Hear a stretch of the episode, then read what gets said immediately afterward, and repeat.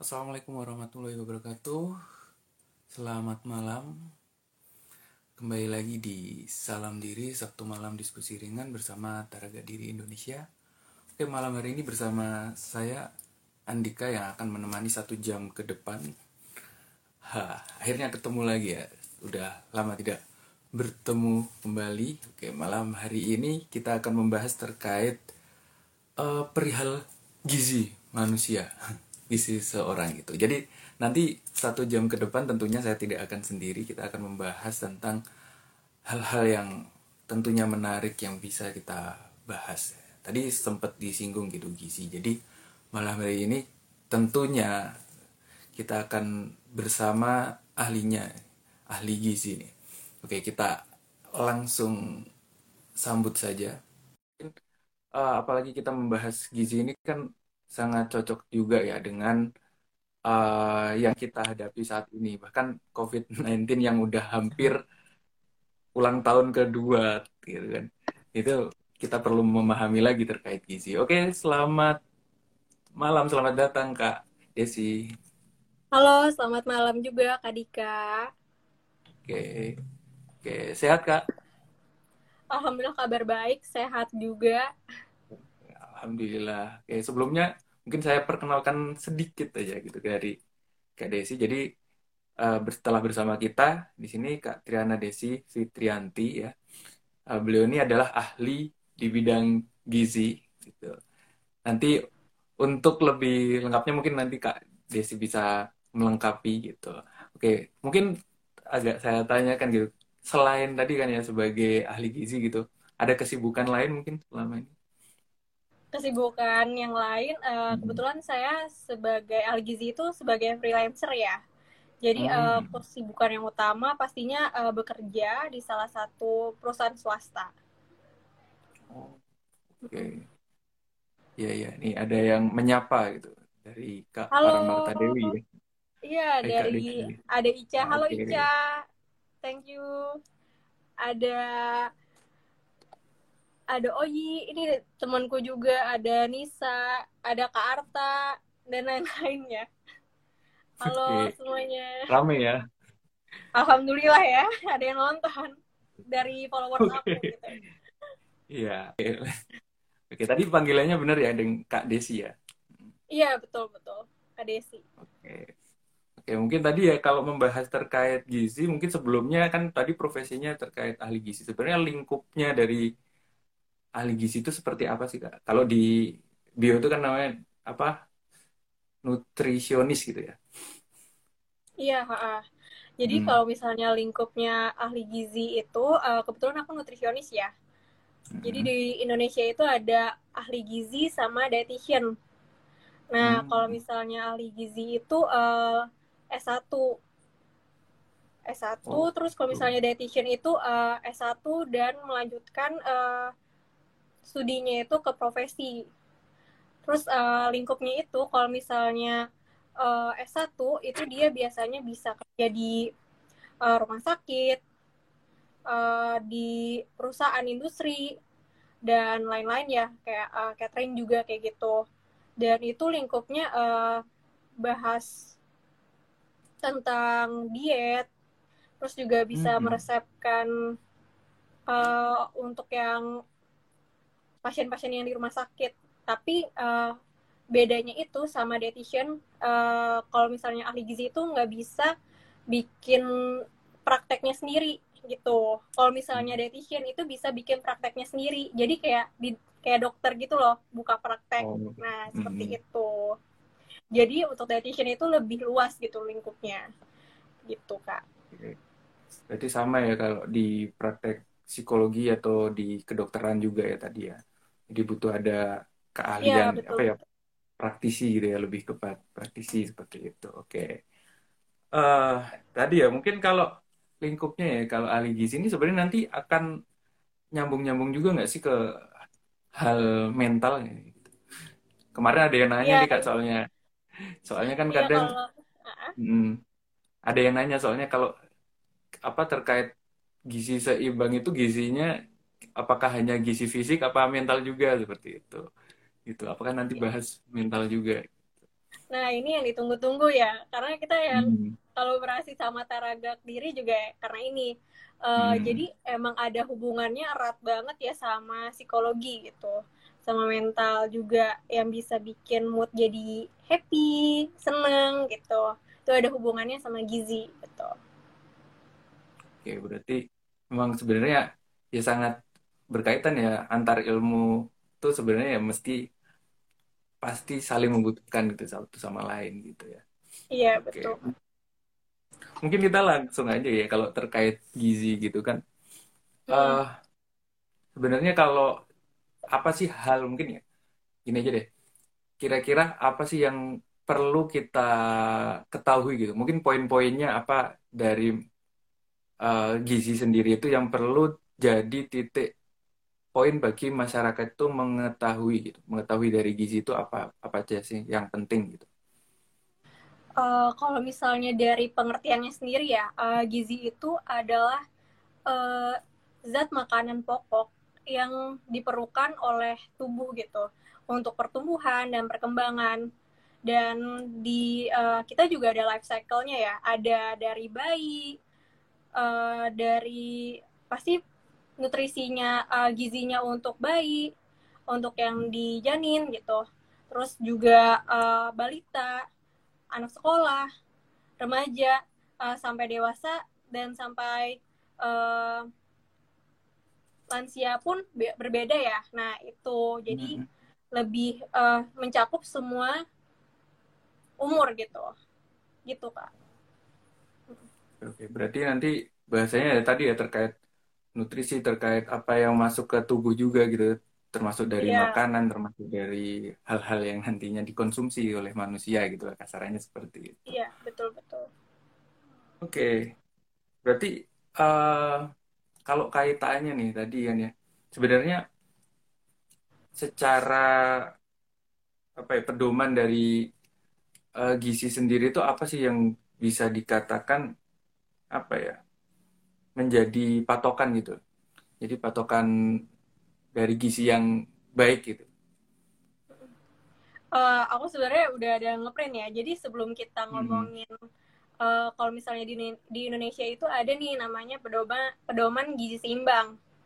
Nah, hmm. sebelum kita tahu dulu uh, pedoman gizi seimbang, gizi seimbang itu ada empat pilar. Ada empat pilar gizi seimbang sama 10% gizi seimbang uh, salah satu contohnya itu uh, kelihatan gak ya? Aku ada ngeprint juga nih. Oh iya. Yeah. Kelihatan gak ya? Apakah kelihatan? Agak mundur lagi ya, agak mundur. Oh gini oh, ya? Iya. Jadi empat pilar gizi seimbang itu uh, pilar pertama konsumsi aneka ragam pangan. Yang kedua itu membiasakan perilaku hidup bersih. Yang ketiga melakukan aktivitas fisik. Yang keempat memantau berat badan secara teratur. Itu tapi kita jangan terlalu fokus juga sama uh, angka ya karena berat badan okay. kan secara keseluruhan gitu nggak tahu kita masa tubuhnya eh masa ototnya berapa gitu dan lemaknya berapa itu terus uh, 10 pesan gizi seimbang aku juga pernah share juga ya di highlightnya uh, story aku tuh uh, aku ada ngeprint juga ini Oke. Okay. kelihatan nggak? Nggak ya. Agak naik kak, ya mundur sama ini naik. ya nih naik lagi ini iya okay. uh, 10 pesan gizi seimbang itu yang pertama ini nggak terlalu ngebahas gizi malah uh, yang pertama hmm. itu kita harus syukuri dan nikmati aneka ragam makanan terus juga uh, banyak uh, makan sayuran dan buah-buahan konsumsi lauk pauk uh, terus konsumsi ragam makanan pokok dan makanan pokok itu bukan nasi aja gitu. Sama batasi konsumsi uh, gula garam dan juga minyak. Terus juga biasakan sarapan pagi sebelum memulai aktivitas dan juga minum air putih yang cukup dan juga uh, baca label kemasan pangan. Uh, yang kesembilan itu uh, selalu cuci tangan pakai menggunakan sabun dan air bersih mengalir dan juga olahraga teratur dan pertahankan berat badan yang normal. Gitu, oke. Okay. Itu ada 10 ya. Mungkin ya, tadi bisa mm, bisa dilihat di ini ya story-nya juga atau Iya, ada highlightnya aku ya, 10 gizi seimbang bisa dilihat. Oke. Oke, oke. Tadi kan kalau bicara sebenarnya kan gak cuma urusan makanan aja gitu kan ya. Ada Iya. olahraga, ada juga pola hidup mungkin ya pola hidup seperti itu. Jadi kalau kita ke makanan dulu deh mungkin ya. Kalau seandainya kan kalau dulu tuh ada apa ya tadi kan kalau tadi kan ada 10 dan 4 tadi kan ya yang dibagi Iya. gitu. Kalau dulu kan ada promosi kayak yang mungkin masih juga terngiang di kita gitu kan ya ada empat sehat lima sempurna gitu seperti itu apakah apa ya, brand itu tuh masih masih berlangsung masih digunakan atau ada atau dengan hal lain seperti itu Oh, maksudnya empat sehat gizi se eh, empat sehat gizi sem- lima sempurna ya? Itu sempurna udah nggak berlaku ya? Udah nggak berlaku lagi? Itu udah old school banget. Itu tahun Mm-mm. 70-an. Jadi Iya, kayaknya iya. orang udah ketahuan ya deteksi umur ya itu. Hmm. Jadi eh, gizi seimbang itu udah dari 2014 eh, mohon dikoreksi juga ya teman-teman ya. Iya. Teman-teman ahli gizi. Ya ya, udah dari 2014 namanya itu tumpeng gizi seimbang. Kalau bisa dilihat. Jadi mengkerucut gitu ini. Mm-mm. bentuk tumpeng ya Kak, ya? Iya, untuk tumpeng. Sebenarnya ini juga adaptasi dari berbagai negara ya. Kalau negara lain juga, tapi uh, basically itu sama gitu. Kayak ngomongin uh, untuk pedoman gizi seimbang itu yang paling atas nih, uh, itu ada gula, garam, sama minyak. Itu memang semakin mengerucut ke atas kan semakin sedikit ya. Mm-mm. Semakin Iya, iya, iya. sedikit yang harus dikonsumsi. Jadi seperti gula, garam, dan minyak. Gula itu 4 sendok makan, garam itu 1 sendok teh, dan minyak itu 5 sendok makan. Seperti itu. Terus yang di eh, nomor 2 itu eh, ada lauk pauk eh, ada lauk pauk ya, ada protein hewani dan protein nabati. Dan juga jangan lupa untuk konsum, selalu konsumsi eh, air putih sebanyak 8 sampai 10 gelas. Gitu. Terus yang di bawah yang nomor 3 itu ada buah-buahan sama sayuran. Buah-buahan Hmm. itu eh, 2 sampai 3 porsi. Ini untuk sehari ya. Dan eh, sayur-sayur eh sayuran itu ada 3 sampai 4 porsi per harinya. Gitu. Terus eh, paling bawah itu ada makanan pokok. Jadi eh, makanan pokok itu idealnya 3 sampai 4 porsi per hari. Jadi contohnya seperti nasi, mie, roti, ubi dan lain-lain. Nah, sekelilingnya ini ada yang tadi eh, aktivitas fisik. Jadi bisa eh, aktivitas fisik ya namanya ya bukan olahraga. Jadi menyapu pun kita beres-beres eh, rumah pun itu termasuk aktivitas fisik gitu. Berarti kita bergerak sepeda, eh, sepedaan, terus juga jalan kaki sekitar komplek gitu. Oke. Itu kak. Mm-mm. Tuh, berarti yang terbaru tuh ini bukan yang tadi aja dulu sekali ya. Iya, bukan empat sehat lima sempurna itu udah tahun 70-an. Udah bisa deteksi umur lah ya itu. Waduh. Iya, iya, iya. Oke, oke. Tadi ini ya menyebutkan kalau paling atas tuh ada gula dan garam gitu kan ya. Sebenarnya Iya. kalau gula dan garam ini secara gula yang dimaksud gula itu gula yang beneran gula atau gula yang terkandung dalam eh, makanan-makanan lain. Contoh kan ada beberapa yang nyebutin kalau gula itu ada di ada juga di apa ya nasi gitu kan ya. Ada juga yang di makanan pokok tadi gitu. Nah, kira-kira kalau seperti yang dimaksud paling atas tuh seperti apa gitu? Oh, jadi yang dimaksud paling atas itu yang ini eh, gulanya adalah gula yang kita tambahkan, bukan yang terkandung dalam bahan Hmm. makanan. Jadi seperti kita bikin teh ya, teh gitu gulanya eh, 4 sendok tuh udah udah habis gitu jatahnya untuk se sehari gitu kan.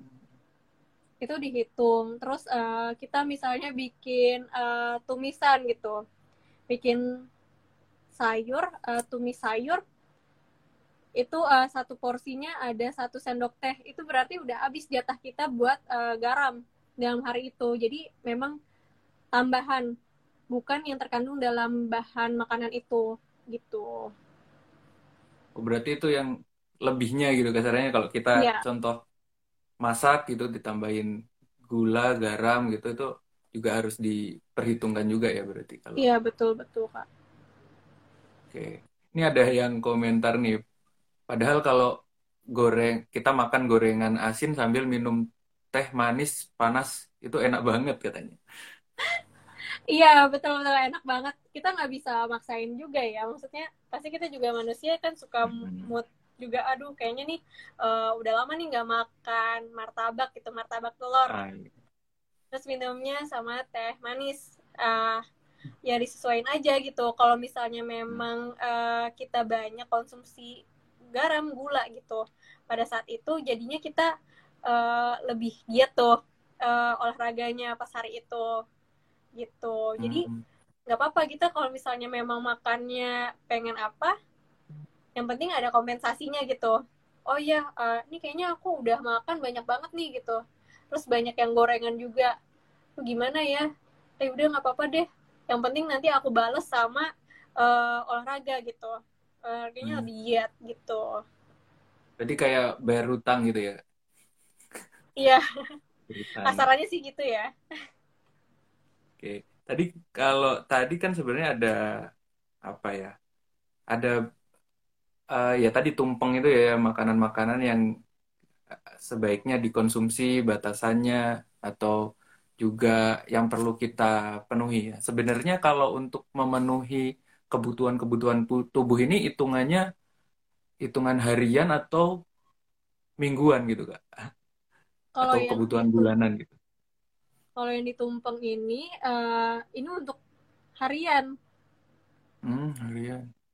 Iya, uh, jadi kayak uh, makan lauk itu 2 sampai 4 porsi. Mm -hmm.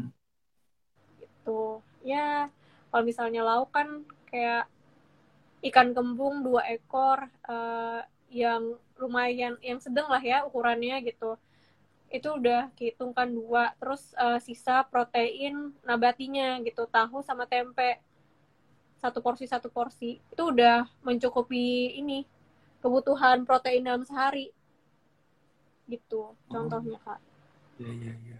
Tapi kalau seandainya kan ada tuh yang diet gitu kan terus dia gak makan makanan pokok terus dia makannya hanya sayuran buah-buahan gitu. Kira-kira apakah itu juga akan bermasalah gitu kan. Kan apalagi kan tadi ya kebutuhan itu sebenarnya harusnya ada kebutuhan protein ada uh, karbohidrat juga gitu. Gimana kak? Sorry sorry. Ya ya kak kan tadi kalau ada beberapa orang kan kalau diet itu kan hanya makan sayur atau hanya makan buah saja gitu. Nah padahal kan ada kebutuhan uh, protein ataupun karbohidrat. Nah kira-kira apakah itu mencukupi gitu untuk kebutuhan hariannya? Sebenarnya itu tergantung ya kalau misalnya dia memang yang vegetari uh, vegan gitu. Itu dia bisa oh, iya. nyarinya dari uh, dia lengkapin dari protein nabati gitu. Protein nabatinya misalnya uh, dari kedelai itu juga tinggi gitu jadi uh, tergantung sih kak gitu. Tapi yang yang jelas sih kalau misalnya yang diet diet itu kan banyak yang diet uh, instan banget ya. Yang hmm, hal iya, iya. yang konsumsinya memang benar-benar di bawah uh, kebutuhan dasar tubuh gitu. Itu yang nggak boleh gitu. Yang kayak yang kebutuhan dasarnya tubuh misalnya 1500 tapi dia cuma makan 500 kilokalori gitu nah itu kayak cuma makannya balita gitu itu nggak bisa gitu pasti oh. yang mungkin kalau misalnya uh, dia sehari dua hari atau satu minggu tuh oh aku kayaknya uh, aku nggak kenapa-napa ya gitu kayaknya aku lanjut aja deh gitu tapi bahayanya bakal ke depan uh, kalau misalnya hmm, iya, berkelanjutan iya. itu bakal bisa muncul-muncul berbagai penyakit gitu contohnya bisa anemia karena kurang zat besi gitu karena zat besi juga banyak di uh, protein hewani itu kak gitu ya kak ya berarti sebenarnya ya hitung hitungannya hitungannya aja ya terkait tadi ya protein tuh bisa didapat di mana, karbohidrat bisa di mana, zat besi di mana gitu ya. Iya betul. Kalau seandainya diet tadi ya. Termasuk ini juga ya kayak terkait uh, apa aktivitas tadi ya. Iya, aktivitas aktivitas fisik. fisik. Oke. Ini ada yang bertanya lagi kan berarti kalau makan gorengan sehari bolehnya sekitar lima aja ya kak? Tergantung makanannya nih. Ini uh, Hai Nisa, thank you udah nanya ya. Uh, jadi tergantung ya nih kalau misalnya makan gorengan ya. Uh, kalau misalnya makanan makan gorengannya itu kamu tirisin sama tisu uh, kitchen towel kayak gitu, nggak apa-apa sih lima lima dalam sehari. Tapi jangan lupa aktivitas fisik gitu. Tapi biasanya kan kalau orang Indonesia tuh makan nasi, lauk, terus tambah gorengan, tambah kerupuk gitu kan. Iya, nah, double, terus double. lagi gitu. nah, ya, kalau berlebihan gitu, aktivitas fisiknya apa kira-kira? Uh, kalau misalnya anjuran dari Kemenkes ya, itu hmm. uh, kalau bisa sih dalam sehari itu kita 30 menit gitu aktivitas fisik hmm. atau olahraga. Kalau misalnya memang kita aduh kayaknya 30 menit berat banget nih karena nggak biasa gitu kan. Apalagi kan ini uh, teman-teman pasti banyak yang WFH juga gitu. Mobilitasnya oh, jadi iya. rendah gitu. Aduh jadi mager, gue jadi anak perbahan aja gitu. Nah, nah. itu uh, bisa aja diakalin gitu uh, dari uh, dari kecil dulu kayak dari durasinya 15 menit per hari. Yang penting dalam seminggu itu kalau bisa ya 150 menit gitu. Itu bisa aja dibagi dalam hmm. seminggu berapa menit gitu. Kalau bisa sih uh, asiknya kalau misalnya beraktivitas fisik atau olahraga itu bareng sama temen gitu. Tapi karena kondisinya pandemi, itu kalau bisa ya cuma berdua gitu mungkin ini ya online gitu ya jarak jauh gitu bersama iya. temannya ya. gitu. oh iya bisa banget kan sekarang juga banyak ya kayak uh, apa ya komunitas-komunitas yang kayak yoga bareng tapi nanti dikirimin link zoomnya gitu kebetulan aku juga ikut hmm. kayak gitu sih hmm. Iya, iya, iya. Ini nih ada pertanyaan lagi kak. Hei kak Desi mau tanya waktu terbaik untuk makan dan melakukan aktivitas fisik seperti olahraga itu kapan gitu kira-kira? Halo Kak Ima, makasih ya pertanyaannya. Jadi uh, mm-hmm. sebenarnya nggak nggak ada ini ya waktu yang terbaik yang harus yang sebelum atau yang sesudah gitu. Yang penting kalau misalnya sebelum kita olahraga itu uh, makannya uh, itu 1 sampai dua jam. Eh sat, uh, durasinya 1 sampai dua jam sebelum olahraga.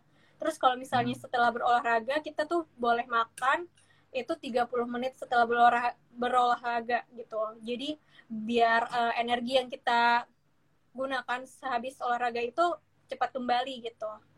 Gitu. Berarti Tapi jangan lupa jaraknya. jangan Iya, tadi jaraknya. Hmm. Tapi jangan lupa juga jangan makan goreng-gorengan. yeah, yeah. Oh ini nih Kak, biasanya saya itu kan ada nih sama teman-teman tuh kalau minggu olahraga gitu kan ya jogging gitu lari tapi hmm. setelah olahraga nih terus makannya gorengan gitu terus makan apa minumnya es teh gitu nah itu kira-kira hmm. apa pengaruhnya apakah itu gak baik juga gitu apa ya gorengannya 8 lagi gitu sebenarnya itu tergantung ya tergantung banget ya. hmm. ya tergantung kitanya biasa apa enggak Hmm. Kalau misalnya yang nggak biasa mungkin bisa jadi ini ya kayak aduh uh, udah lemes terus minum yang es es gitu kayak imunnya rendah gitu jadinya uh, jadi uh, flu atau beler kayak gitu. Sebenarnya tergantung sih kalau misalnya bicara kayak eh, nggak uh, terlalu bagusnya itu kalau misalnya gorengan. Karena nggak uh, cepat diserap dan juga banyak minyak kan. Yang yang bagus sih kalau misalnya kita minum uh, kayak makan pisang gitu atau minum minuman apa namanya ya uh, minuman yang buat olahraga gitu. Boleh sebut merek ya kayak Pocari Sweat lah kayak gitu. Kan itu cepet banget hmm. serap kan kayak gitu. Gitu. Gimana kak Imam? Apakah sudah menjawab waktu terbaik untuk makan dan melakukan aktivitas fisik? Berarti tadi ini ya dua jam sebelum olahraga itu baiknya ada konsumsi makan gitu kan terus iya uh, sambil terus nanti olahraga setelah olahraga 30 menit setelah olahraga baru kita makan lagi gitu iya betul betul. Oh ya ini ada pertanyaan lagi nih. Bener nggak nggak sih teh itu menyerap teh itu menyerap gizi? Baiknya kalau minum itu minum apa sih? Oh, tadi udah dijawab ya. Tapi kalau teh ini beneran nyerap gizi nggak sih Iya, uh, jadi uh, beberapa bany banyak ya. Uh, suatu bahan makanan itu kan pasti ada senyawa aktifnya gitu. Kalau misalnya di teh mm -hmm. itu sendiri ada namanya uh, senyawa tanin. Nah, tanin ini bisa menyerap uh, kandungan zat gizi eh zat besi gitu. Mm. Jadi kalau misalnya kita uh, min uh, makan gitu, makan apa ya?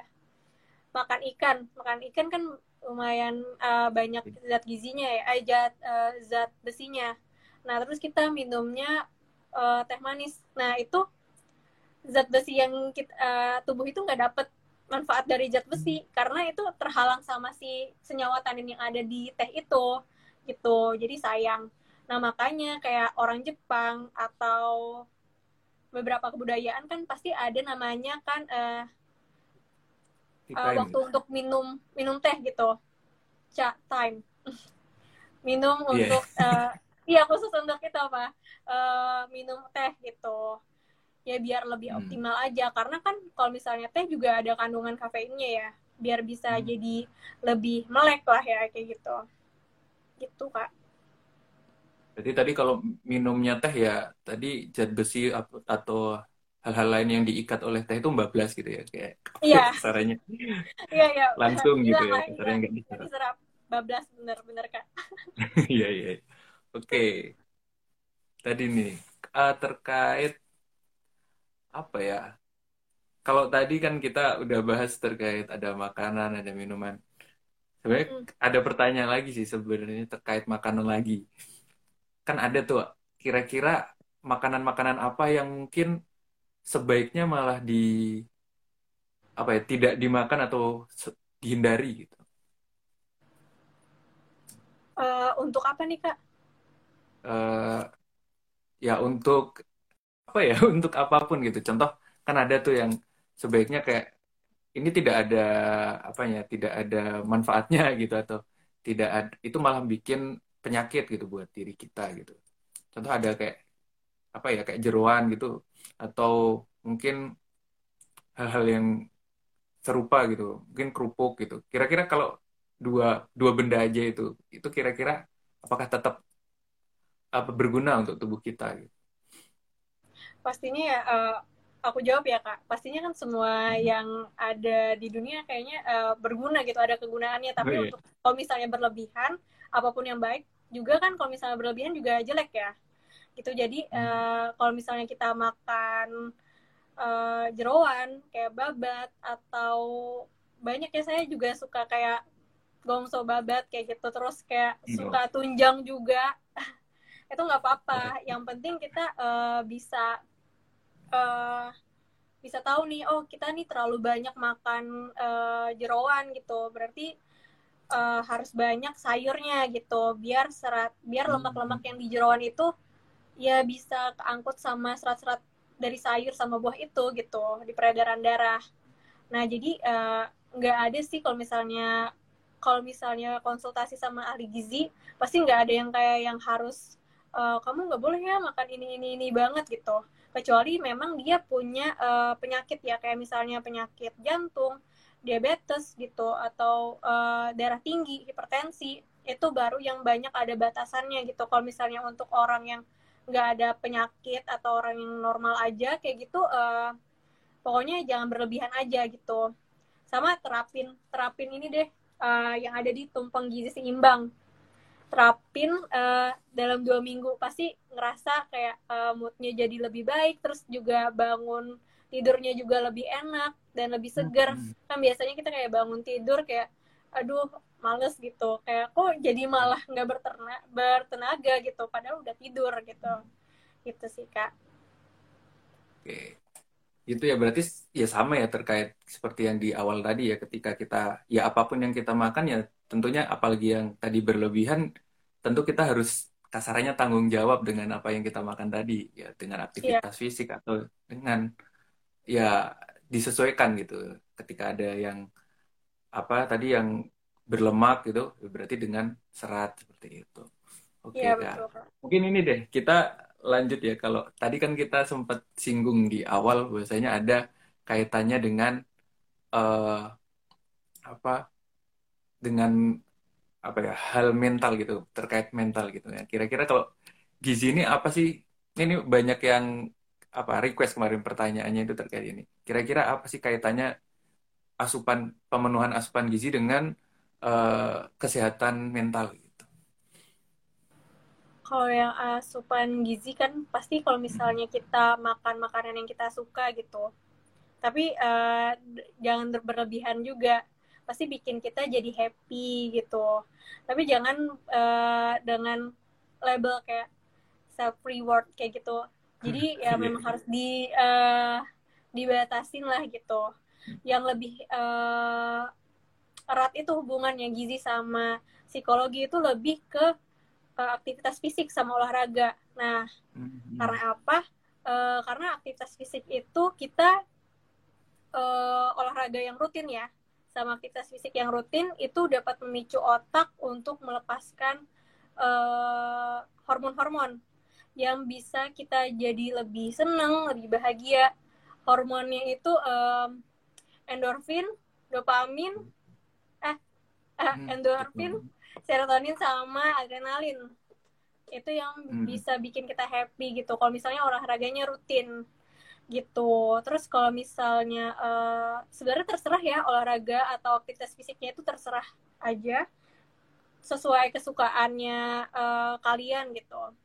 Terus uh, kalau misalnya dari aku sih sarannya uh, lebih kalau misalnya untuk yang kesehatan mental biar kita nggak anxiety juga apalagi pada masa pandemi covid ini ya banyak yang ketidakpastian gitu. Bisa lebih banyak latihan nafas contohnya uh, dari yoga gitu terus juga tai chi. Tai chi juga kan melatih hmm. pernapasan kita gitu. Terus juga uh, seperti aerobik gitu. Aerobik itu apa aja sih? Contohnya kayak kita berenang berenang uh, lari gitu jogging terus juga uh, sama bersepeda gitu kak. Hmm, oke oke berarti ya tadi ya sebenarnya kalau terkait mental juga kaitannya dengan kasarannya kebiasaan ya berarti ya terkait aktivitas fisik tadi gitu. Hmm benar. Iya betul. Oke. Berarti kalau kebiasaan berarti ini memang harus kasarannya dilakukan secara rutin ya, iya, diusahakan ya. gitu. Mm. Oke, mungkin kalau terkait ini kan tadi ya sempat disinggung sulit gitu untuk memulai gitu. Kira-kira apa sih cara untuk memulai gitu dari awal gitu kan terkait untuk aktivitas fisik yang rutin atau yang biasa orang sebut olahraga itu tadi gitu. Uh, memulainya mungkin uh, kita harus pahami dulu gitu aktivitas fisik sama olahraga kan beda ya aktivitas fisik kan kita yang uh, di contoh tumpeng gizi seimbang aja kan ada yang kita uh, menyapu gitu beres-beres atau jalan sama jalan di taman gitu. Itu udah termasuk aktivitas fisik. Jadi kita harus pahami uh, oh ya uh, kan biasanya kayak ibu rumah tangga gitu. Uh, terus dikasih tahu kalau misalnya uh, kalau ibu misalnya untuk menurunkan berat badan ibu harus olahraga lalalala kayak gitu. Ibunya pasti iya. bingung aduh saya nggak ada waktu nih untuk olahraga gitu. Karena saya udah banyak banget kerjaan di rumah gitu kan. Ibu rumah tangga hmm. terus anaknya ada tiga gitu. Pasti hmm. udah sibuk banget gitu. Apalagi kalau misalnya dia ternyata tetap kerja kerjanya di rumah pula. Pasti kan pusing banget kan aduh nggak ada waktu gitu. Nah padahal uh, namanya aktivitas fisik itu ya ya kita bergerak gitu. Jalan terus jalan sekitar rumah mondar mandir ibu ibu rumah tangga kan sering kan ya mondar mandir dari ruang tamu lah uh, kamar terus ke dapur gitu. Itu juga udah aktivitas iya, fisik yeah. gitu. Nah kita harus pahami itu. Terus juga mungkin uh, kasih waktu kalau misalnya kita memang terlalu pasti kita ada perasaan kan kayak merasa kayak pegal-pegal terus kayak merasa kayak nggak bersemangat lah terus kayak ngerasa juga cepet lapar dan lain-lain itu tandanya kita perlu olahraga nah itu hmm. oh iya iya iya Iya. Berarti sebenarnya kalau cepet lapar pun tuh sebenarnya kita butuh olahraga bukan butuh makan lagi gitu. iya iya eh tapi Oh kalau iya. misalnya bener-bener lapar kayak misal eh, ini udah jam eh, terakhir makan nih ini udah jam mau jam 9 ya terus kita terakhir Hmm, makan iya. jam 3 sore ya ya pastinya lapar gitu dilihat juga waktunya. Oke oke oke. Oh iya ini ini sempat kemarin tuh ada yang tanya juga ya terkait jam makan gitu kan. Batas jam makan tuh kan ada yang bilang wah kalau malam jangan makan gitu kan. iya Ada yang bilang gitu. Nah kira-kira itu uh, ada batasnya gak sih makan gitu? sebenarnya nggak ada batasnya ya kalau misalnya makan Hmm. itu eh, idealnya pokoknya kan eh, semua ahli gizi semua eh, dokter pun itu nyaranin kalau bisa makan itu tiga kali makan utama yang ada Hmm. nasinya. Ada makanan pokoknya lengkap sama kalau bisa dua atau sampai tiga kali selingan gitu. Jadi kayak snack gitu. Terus kalau misalnya makan utamanya eh, yang pertama jadwalnya untuk sarapan eh, jam 7 sampai jam 9 itu sarapan terus eh, makan misalnya jam 7 kita sarapan jam 9-nya itu ada selingan gitu biar menunda Hmm. lapar terus udah kayak gitu eh, jam 12 kita baru eh, makan siang setelah jam 12 pasti kayak ngerasa lapar aduh aduh mumet nih nggak bisa mikir nih kalau misalnya lagi kerja gitu kayaknya perlu Iya, yang iya. manis-manis deh nah itu eh, bisa jam 2 atau jam 3 tuh bisa eh, cemil ngemil makanan gitu. Tapi cari juga tuh cemilannya eh, buah bisa diganti buah atau salad gitu. Nggak usah salad deh salad kayaknya terlalu fancy ya. Eh, pecel pecel. Terus ya. eh, terus eh, sudah jam si eh, makan siang sama selingannya. Terus eh, baru deh makan malam. Makan malam jam 6 jam 6 sore terus eh, selingan yang ketiga itu bisa jam 8 jam 8 malam. Jadi pas deh tuh makannya tiga kali makan utama dan tiga kali selingan. Iya, iya, iya, iya. Jadi itu ya jam-jamnya sebenarnya kalau dibilang nggak boleh nih kalau habis maghrib nggak boleh Hmm. makan gitu ada yang bilang kayak gitu. Ya sebenarnya nggak apa-apa gitu ya. Iya atau mungkin nanti dibalas paginya eh, jangan lupa olahraga gitu ya. Iya Eh, ya aktivitas fisiknya ditambah gitu Iya betul betul kak. Oh iya sama ini sih eh kalau misalnya sarapan kan biasanya orang-orang yang kayak ngeskip ma- sarapan pasti makan siangnya jadi tambah jadi nambah terus deh. Nah itu yang malah bahaya gitu. Kalau bisa sih kan kita makannya eh, yang sesuai aja lah gitu porsi kecil tapi sering gitu. Makanya tadi tiga ma- tiga kali makan utama sama tiga kali selingan gitu kak. Oke. Mungkin eh, nyambung ya berarti ini terkait hal semacam ini kan ada juga yang eh, dengan puasa juga ya dengan puasa. Tadi kan kalau sebaiknya tiga apa sehari itu bisa memenuhi tadi. Terus juga eh, apa ya dengan tiga kali gitu kan kalau anjurannya nah kalau orang dengan puasa atau ini deh kalau sekarang kan ada yang diet apa sih yang 12 jam baru dia makan gitu kan ada yang seperti itu sekali makan gitu. Nah Hmm. apakah itu juga seperti apa gitu kalau bahasanya dianjurkan apa tidak? Eh, yang kakak maksud mungkin intermittent fasting ya? Ini. yang IF itu eh, jendela ada jendela makannya gitu kayak jam berapa jam berapa gitu. Oh ya 12 jam. Boleh makan 12 12 nya itu eh 12 jam kemudiannya itu eh, puasa gitu. Sebenarnya tuh hmm, apa ya eh, aku belum terlalu banyak ini ya eh, research Hmm. tentang itu gitu IF itu. Menurut aku sih kalau misalnya memang belum bahaya dan kita juga bisa ngatur makannya nggak terlalu berlebihan apalagi dalam satu waktu itu kayaknya eh, bagus aja gitu tapi tergantung reaksinya tubuh kita kita, kita seperti apa. Kalau misalnya memang ada side effectnya ya udah berarti harus dihentikan gitu.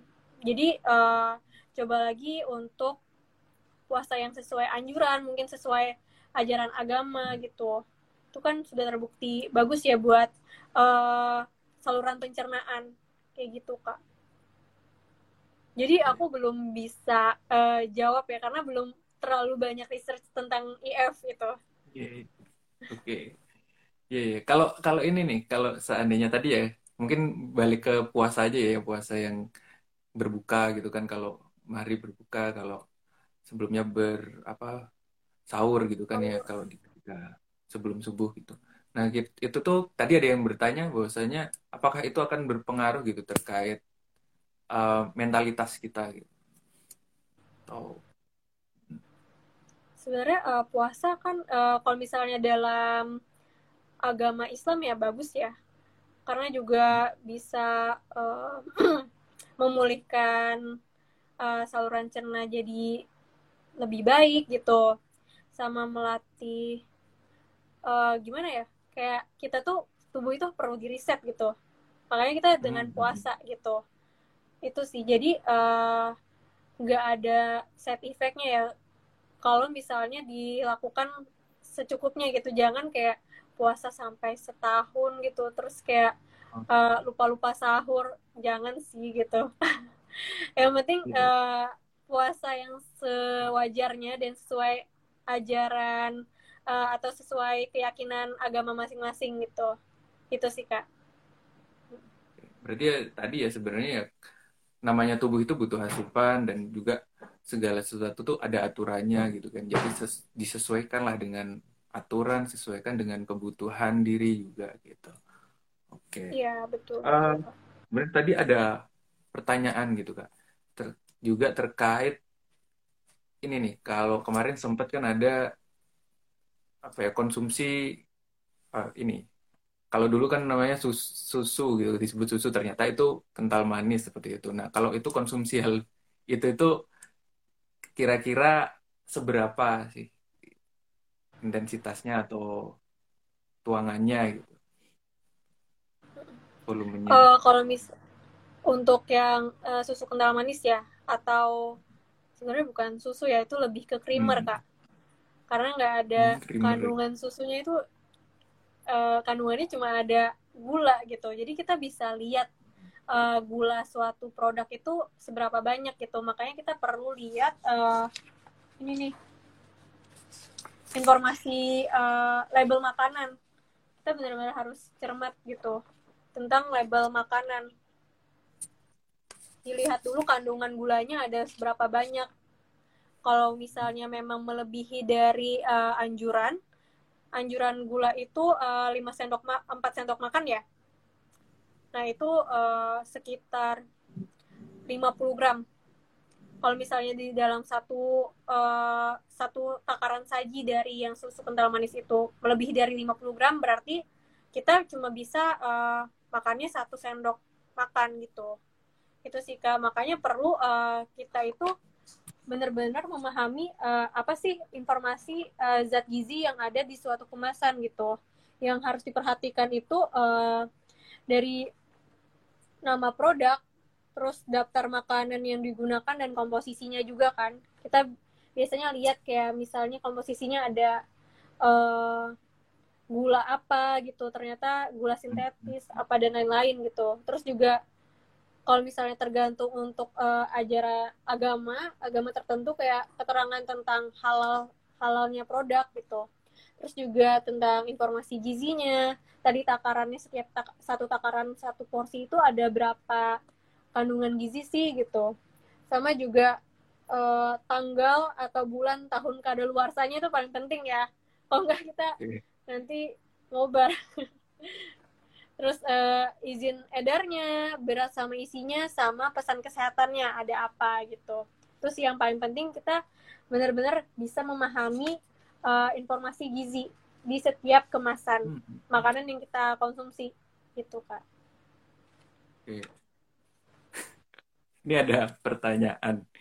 Kalau Silakan. mie instan gimana ya kak? Itu ada beberapa yang mencantumkan ada protein apa? Ada ada protein. Ada ada kandungan gizi protein katanya seperti itu. Apakah bisa mengkonsumsi mie instan setiap hari kayak orang Cina ya kita ya makannya mie terus setiap hari menggantikan hmm. menggeser nasi putih uh, sebenarnya uh, kalau untuk setiap hari apa pun yang berlebihan kan jelek ya kak walaupun hmm, itu iya, iya. baik ya buat kita kayak kita kayak makan pepaya tuh bagus gitu untuk saluran cerna tapi terlalu berlebihan juga nggak bagus gitu hmm. ya sama halnya seperti mie gitu kalau misalnya mie apalagi namanya instan ya berarti melalui banyak proses gitu kalau bisa sih kita memang benar-benar yang whole food gitu. Makanan yang benar-benar kita ambil dari alam atau benar-benar dibuat sendiri sama tangan kita gitu. Itu sih uh, kalau misalnya makan mie instan kalau bisa lah uh, sebulan sekali aja lah gitu. Kalau misalnya hmm. memang mepet nih uh, tanggal tua gitu. Tanggal tua aduh cuma ada ini nih uh, pengennya sih makan soto ayam sama kari ayam tapi berbentuk mie instan gitu nah, nah itu uh, jadi harus lebih cermat aja gitu kalau misalnya uh, memang mepet dengan budget uh, harus makan instan tiga kali per bulan itu harus hmm. ditambahin sayur atau buah uh, sayur atau setelahnya itu konsumsi buah gitu biar menambahkan value dari mie instan tersebut gitu. Karena kan mie instan kayak ya apa sih tuh makanan yang ini banget lah sebenarnya enggak juga sih kalau misalnya kita konsumsinya nggak berlebihan. Itu sih kak jadi tambahkan aja sayuran gitu jangan di double sama ini nasi ter double Wah, itu. lagi jangan jangan Nah, biasanya kan kayak kurang gitu kan kalau nggak pakai nasi gitu kan. Iya. Tambah nasi satu panci lagi ya. Nasi. Iya. Apalagi okay. udah ada kan yang toppingnya nasi. Ah iya, hmm. otomatis itu di di cupnya itu udah ada nasinya gitu. Iya. Memfasilitasi sekali ya zaman sekarang. betul betul kak. Nyambung lagi ya terkait yang tadi harusnya saya tanyakan itu terkait kalau ma makanan sarapan gitu ya sarapan yang ideal itu seperti apa apalagi kalau kalau di lingkungan kita kan contoh kayak makan sarapan tuh ada soto ada nasi kuning gitu yang padahal di situ kan toppingnya ada mie-nya ada tempenya gitu. Ada kalau kalau soto kan ada mie-nya gitu kan ada nasinya gitu. Nah kira-kira apakah itu ideal untuk makanan ketika sarapan gitu? Untuk uh, ideal apa enggak ya? Sebenarnya uh, balik lagi sih kak ke 10 pesan gizi seimbang kan yang penting kita harus syukuri ya makanan yang terhidang. Itu sih uh, untuk idealnya um, ideal aja ya gitu. Karena itu ada karbohidrat ada protein ya ada uh, tergantung lauknya ya. Kalau misalnya nasi kuning kalau misalnya soto tuh ada karbohidratnya. Bisa nasi, ada uh, soun juga gitu, terus ada protein hmm. hewaninya, ada uh, ayam, suiran ayam. Itu nggak apa-apa sih kak, yang pen kan nggak uh, bisa juga kan kita batasin. Kayak misalnya uh, iya. orang rumah itu kesukaannya apa, masa kita kayak uh, harus ini harus ini gitu. Nggak bisa gitu. Jadi ya memang harus disesuaikan juga gitu. Kan kita nggak yang baiknya itu kita memang makanannya itu harus beragam gitu. Itu sih kak. Sama jangan lupa untuk uh, aktivitas fisik itu. Jadi lebih poinnya yang ke sana. yang jelas berarti tanggung jawab tadi ya kak ya iya betul kak. Kamu keluarnya apa? Oke oke. Ini nih terkait tadi ya sebenarnya kalau makan makan tuh kadang kita butuh ngemil gitu. Nah hmm. biar kita itu nggak ngemilnya nggak terus keterusan gitu kira-kira gimana ada saran? Uh, biar nggak keterusan ya uh, kita ini sih lebih ini kayak makanan selingannya itu kita harus selektif juga gitu. Kalau misal uh, lebih kalau yang idealnya sih kalau bisa serak cemilannya kayak buah sama sayur ya gitu. Atau enggak yang uh, kalorinya sedikit. Kayak misalnya kita uh, jajanan pasar kan tuh kalorinya lumayan hmm. loh kak. Kayak yang uh, kue lapis itu kan dari uh, dari tepung beras kan lumayan banget jadi mungkin bisa dikurangin kayak gitu kalau misalnya kita uh, ternyata di pa di pasar itu ada ibu gitu ibu belinya uh, jajanan pasar sampai 15 gitu dari pasar. Oh, iya. kan kayak ngerasa aduh eman banget nih nggak di dihabisin gitu. Ya bisa hmm. aja kita simpan di kulkas kan gitu. Jadinya uh, karena melihat kalorinya juga jadinya uh, cuma satu kue lapis gitu dimakan dalam sehari. Terus yang cemilan yang lainnya uh, yang dua kali lagi itu bisa uh, dari sayuran gitu kak. Hmm, ya, ya. ya intinya harus seimbang lah ya ketika iya. tadi yang Orang dipilih pasti ya. Kendalanya kan kayak sayu, uh, aduh cemilan sayuran sama buah-buahan gitu. Apalagi kan uh, pasti kayak ngerasa Ih, kayaknya mahal banget deh gitu. Kayak harus sayuran sama buah-buahan. Yeah. karena orang tuh mindsetnya kayak kayaknya kalau misalnya buah-buahan itu kayak yang harus salad buah yang yang gimana gitu yang fancy yang wah banget. Terus kalau misalnya uh, buah uh, uh, sayur buat cemilan itu kayak kayak ini apa kayak uh, salad gitu. Sebenarnya enggak gitu. Hmm. tergantung kita. Kalau bisa kalau bisa sih uh, kita misalnya uh, kayak kakak nih kak Dika uh, tinggalnya di Jogja gitu. Apa sih makanan yang benar-benar yang di sana? Kayak misalnya oh kak, kak Dika uh, lebih banyak jajanan apa ya di di Jogja ya? Ya kurang lebih ya sama yang di Jakarta ya. Penggudeg tuh bukan jajanan ya. Bakpia gitu bakpia gitu oh iya ya bakpia oh tapi jangan banyak banyak juga sih kak bakpia hmm. kan dia dari adonan juga kan itu. Ya yeah. pokoknya disesuaikan aja lah gitu. Kayak misalnya banyak kok kayak buah-buahan sama sayuran yang murah gitu. Balik aja kayak misalnya di uh, misalnya di Bantul banyaknya apa gitu. Kayak oh banyaknya singkong gitu. Ya udah kita makannya singkong gitu. Gitu sih kak. Kayak buah-buahan uh, pisang murah banget kan. Terus uh, apalagi kalau misalnya pisangnya yang jelek jelek-jelek yang biasanya orang nggak mau orang kan maunya mulus terus kan. Nah, kita pilih yang jelek aja kan biasanya lebih murah gitu apalagi di pasar gitu. Hmm. terus kayak semangka semangka nanas kayaknya uh, murah itu kalau misalnya di pasar tradisional. Itu sih kak. Atau di tempat ini ya apa pedagang yang apa sih namanya itu lotis lotek gitu ya lotek yeah, buah yeah. gitu mungkin itu ya bisa bahkan lengkap itu mungkin buahnya biasanya iya lengkap dan tapi buah kadang gulanya ya? gula di sambelnya tuh kadang banyak. oh iya, eh, oh iya, kalau misalnya sambel di sana ada gulanya kak? Iya ada ada kayak kan buahnya terus ada sambal coleknya tuh ada pakai gula. Oh, oh iya iya iya iya. Oh iya sih, lotek ya tadi ya bilangnya iya iya.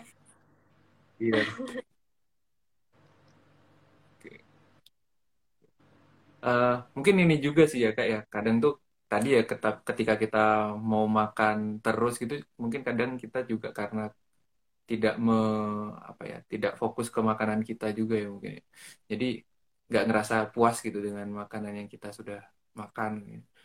Terus mungkin, jadinya pengen ya. makan-makan lagi pengen nambah lagi gitu. Hmm. bisa jadi sih kak. Uh, jadinya uh, saran aku sih coba dulu nih uh, apa pedoman dari gizi seimbang ini gitu. Karena pasti kalau misalnya kita sering olahraga secara rutin uh, gimana ya kita tuh ngerasa kayak makanan yang dal yang kita konsumsi itu lebih lebih tahan gitu loh. Jadi kita tuh uh, kenyangnya tuh lebih tahan lama gitu jadi dicoba aja olahraga rutin uh, dari kecil dulu dari 15 menit per hari atau 5 menit per hari gitu nggak apa-apa yang penting nggak konsisten aja gitu pasti ngerasa ada perubahan dicoba aja dulu dua minggu lah itu baru ada perubahan kan biasanya psikologi kan harus yeah, iya. dicoba yeah. dulu apa pun kayak ke kebiasaan baru dua minggu dulu nih biar tahu resultnya gimana terus baru evaluasi oh kayaknya uh, gue cocok apa enggak ya gitu kayak ya itu hmm. sih ya ya berarti ya sebenarnya kalau apa ya kebiasaan tuh ya disesuaikan dengan diri kita gitu kan nggak sel iya. selalu yang orang lakukan sesuai dengan diri kita gitu iya uh, jangan langsung Termasuk. kopi kayak yang tadi yang kak uh, Dika pernah tanya nih ya tadi tentang IF ya yang tentang yang jendela uh, puasa yang ada jendela hmm. makannya yang harus yang puasa 12 sampai 16 jam nah itu mungkin uh, untuk beberapa orang itu uh, berhasil gitu. Tapi kita harus mengenali hmm. dulu kita itu tubuhnya seperti apa. Jadi memang sebelum kita uh, melakukan sesuatu pastinya ya kan hal yang baru kita harus kenalin nih. Uh, kita benar-benar nih mau copy uh, kebiasaan itu ke diri kita. Padahal kita belum tahu belum tahu gitu kondisi tubuh kita itu seperti apa. Jadi harus lebih kenalin dulu diri kita itu seperti apa tubuh kita itu seperti apa. Baru kita uh, ya bolehlah trial dan error gitu gitu hmm. kak ya soalnya saya pribadi itu selama pandemi ini trial dan error juga gitu terkait apalagi ini ya terkait uh, diet gitu terkait konsumsi uh, nutrisi gitu kan contoh aja pernah jadi pernah ketika awal pandemi itu saya tuh selama kan dipulangkan ya itu dirumahkan ya. Nah itu jadi oh, konsumsi yeah. tuh sambil duduk depan apa depan laptop makan duduk makan duduk makan gitu aja kan. Nah akhirnya itu tuh berat badan tuh tinggi apa ya jauh gitu loh meningkatnya bahkan sampai 80-an lebih gitu.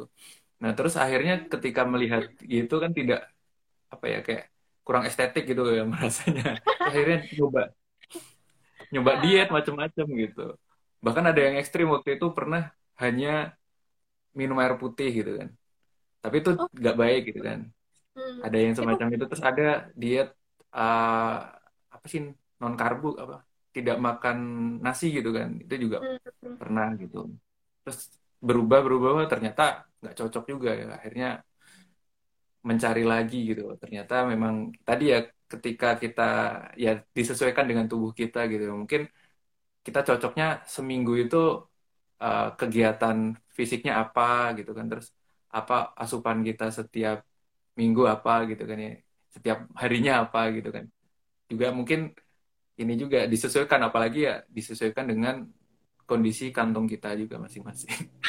Mungkin iya, gitu ya betul, ya. betul betul kak. Iya kalau misalnya uh uh, untuk idealnya ya uh, saya kan juga freelancer ahli gizi gitu ahli gizi freelancer itu juga selalu kayak nanya dulu nih kebiasaannya uh, hmm. klien ini seperti apa gitu. Dia uh, saya biasanya minta tolong juga kayak dia fotoin makanannya dalam sehari itu seperti apa hmm. aja? Dan uh, kira-kira saya tanyain juga nih habis apa enggak? Kayak gitu. Terus kesukaannya apa? Lebih suka kayak uh, bisa nggak kalau misalnya uh, makannya itu banyak buah atau banyak sayur gitu? Atau memungkinkankah di uh, tempat tinggalnya? Atau kondisinya sekarang misalnya kayak duh malas ke pasar gitu. Apalagi kayak misalnya di sekitar Jabodetabek banyak pembatasan seperti itu yang daerah daerah-daerah yang uh, menerapkan PPKM level 4 atau level 3 kayak gitu kan. Pasti ada pembatasan kayak gitu. Jadi memang harus ditanyakan dulu nih biar nggak biar nggak langsung merubah uh, kebiasaan hmm. orang sama nggak merepotkan gitu. Karena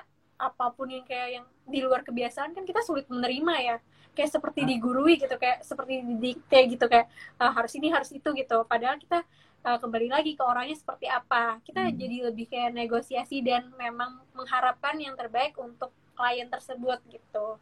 Itu sih kak. Jadi memang tergantung kayak pasti jawabannya uh, kenapa nih jawabannya Ali sih kayak tergantung kayak kayak agak-agak ngambang. Enggak juga tergantung sama kliennya gitu. Sama tergantung kayak gimana nih bisa apa enggak kayak gitu. Tuh kak.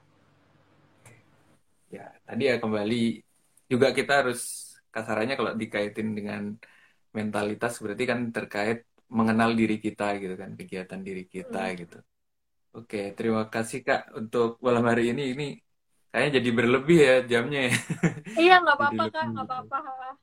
Soalnya kan tadi Mungkin, juga uh, ada kendala teknis ya Iya, mungkin ini kak untuk terakhir tadi sebenarnya udah banyak ya yang kita obrolin selama mungkin satu jam lebih tadi ya gitu. Iya. Walaupun di diselingi kendala teknis tadi, mungkin uh, untuk terakhir uh, ada apa ya closing statement atau saran-saran gitu buat teman-temannya sahabat Taraga nih malam hari ini. Uh, mungkin closing statement dari aku uh, berhubungan psikologi ya, yang uh, jangan terlalu memaksakan diri. Uh, kita tahu pada saat ini memang uh, situasinya sangat ke apa ya di dalam ketidakpastian gitu. Dan kita harus uh, adaptasi dengan kebiasaan baru mungkin yang uh, yang harus kerja di rumah gitu jadi merasa mobilitasnya semakin rendah. Itu kita berarti harus mencari diri kita lagi gitu. Oh berarti kita tuh harus berubah gitu. Karena keadaan pun berubah masa kita nggak mau berubah sih? Kalau kayak gitu kan kita nanti kayak gitu-gitu aja gitu. Itu sih yang paling penting sama mengenal diri kita juga. Dan jangan bikin semuanya itu bikin uh, pusing gitu. Itu sih kak. Itu ya dari uh, penyampaian dari kak Desi tadi. Ya semoga tadi ya yang disampaikan dan apa juga yang ditanyakan dari teman-teman bisa saling membantu satu sama lain ketika menghadapi pandemi ini yang masih berlanjut gitu ya. Udah hampir ulang tahun dua Betul, tahun ini. terakhirnya. Ya mungkin nanti ya semoga segera berakhir lah ya. Semoga kita Amin. bisa kembali lagi dengan uh, kegiatan kita yang sebelumnya atau mungkin bisa apa ya lebih mungkin kalau seandainya memang uh, bisa lebih baik lagi lah ya daripada uh, ketika kita pandemi ini ya kasarnya adaptasi tadi yang disebutkan oleh tadi sih oke okay. ya, mungkin mm, sekian atau ada tambahan lagi kak uh, kalau misalnya banyak pertanyaan ter terkait gizi uh, hmm. boleh banget ya di uh, DM aku di Instagram atau juga hmm. nih cek uh, aplikasi Gorewell sama Fastwork itu ada bisa konsultasi diet sama aku. Jadi aku bisa uh, sesuai nih personal diet uh, dari setiap klien gitu. Jadi uh, sesuai kemauannya kamu, seleranya kamu dan juga budget gitu kan. Hmm. Mungkin dari Iya. Ya kak, ada lagi kak? Oh. Sekian dari aku sih itu aja kak. Oke, oke jangan lupa tuh tadi kalau seandainya pengen apa konsultasi bisa DM secara langsung ke kak Desi atau juga tadi yang melalui uh, aplikasi-aplikasi yang tadi sudah disebutkan dari Kak Desi ya terutama nanti nanti kalau seandainya tadi belum tercatat aplikasinya apa aja gitu kan terus juga uh, bagaimana caranya biar aku bisa konsultasi terkait gizi gitu nanti bisa langsung DM ya kak ya berarti di ya. uh, Instagramnya kak Desi oke ya, betul, mungkin kak. ya terima kasih kak ya oke terima kasih malam hari ini semoga bermanfaat ilmunya buat saya pribadi buat kak Desi dan buat kita semua amin mungkin itu aja dari kami ya Sekali lagi terima kasih buat teman-teman. Mohon maaf apabila tadi ada kesalahan teknis, ada kesalahan bicara atau kesalahan hal-hal yang mungkin kurang berkenan di hati teman-teman atau uh, ada hal-hal yang mungkin mengganggu. Saya sekali lagi mohon maaf. Mungkin saya cukupkan, kurang lebihnya mohon maaf. Assalamualaikum warahmatullahi wabarakatuh.